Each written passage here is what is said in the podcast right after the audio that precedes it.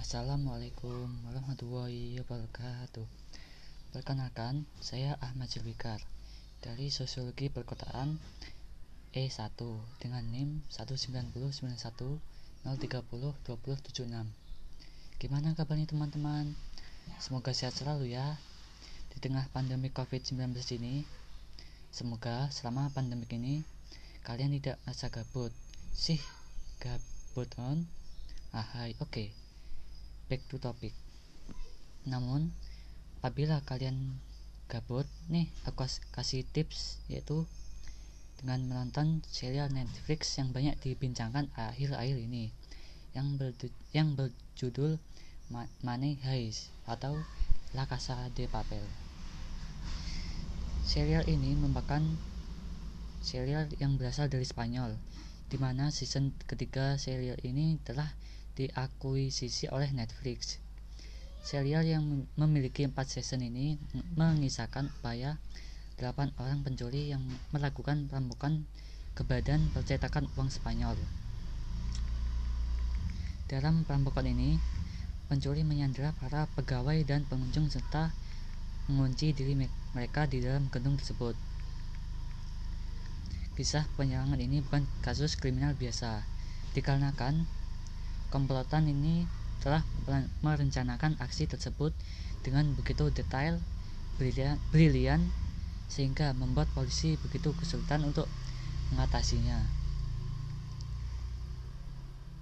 Kehebatan branding yang diciptakan oleh kom- komplotan pencuri ter- komplotan ter- pencuri tersebut merupakan ide dari seorang pria yang menyebut dirinya sebagai Profesor atau El Profesor atau dengan nama Sergio.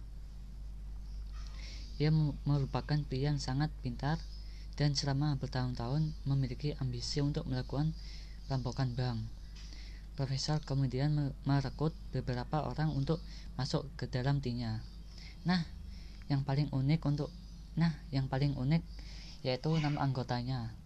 Mereka tidak boleh mengetahui nama asli asli mereka. El Profesor memberikan nama anggota ini sesuai dengan nama ibu kota di dunia, seperti nama Tokyo, Berlin, Moskow, Helsinki, Oslo, dan lain-lain. Di dalam cerita ini, Profesor adalah orang yang sangat perfeksionis. Hal ini terlihat dari cara pengambilan keputusannya, selalu dipikirkan dengan matang dan hati-hati. Dan juga setiap plan yang dibuatnya selalu memiliki backup plan untuk seke, untuk segala skenario skenario yang dapat terjadi saat aksi perampokan dilakukan. Maka Profesor selalu mewanti-wanti anggota timnya untuk selalu stick to the plan dalam segala situasi. Salah satu yang menjanjikan dalam Money Heist ini yaitu adalah adu taktik antar polisi dengan tim Profesor. Saat aksi perampokan dilakukan, dalam kasus ini lawan polisi tidaklah mudah.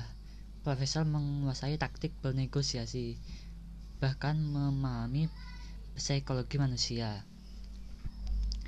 Kebanyakan plan yang dibuat didal- didapat dari prediksi yang ter- terhadap reaksi-reaksi kepolisian dari setiap tindakannya, yang buat, membuat saya uh,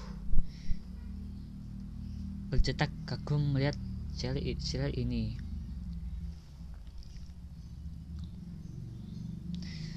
Oke, sekarang season pertama ya.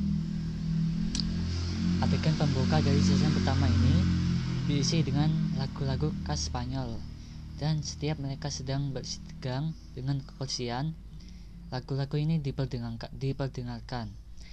Salah satunya itu lagu Bella Ciao.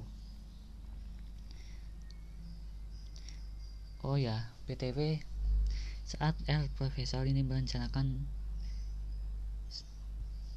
Oh ya B T W saat Sang Profesor merencanakan ini karena ia mengenang sang ayah, karena dalam setiap rencana yang telah ia susun dengan sangat strategis, seperti ia memainkan bidak catur tersebut. Rasanya Langkah-langkah pihak kepolisian ini seolah sudah terbaca. Hmm.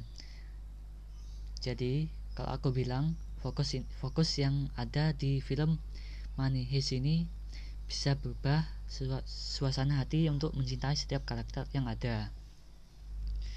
Padahal namanya pencurian ya. Ini tuh beneran loh, kayak hate and love gitu sih kok. Jadi perencanaan ini Profesor disusun sebuah rumah yang mirip istana di, pedesa- di pedesaan Toledo.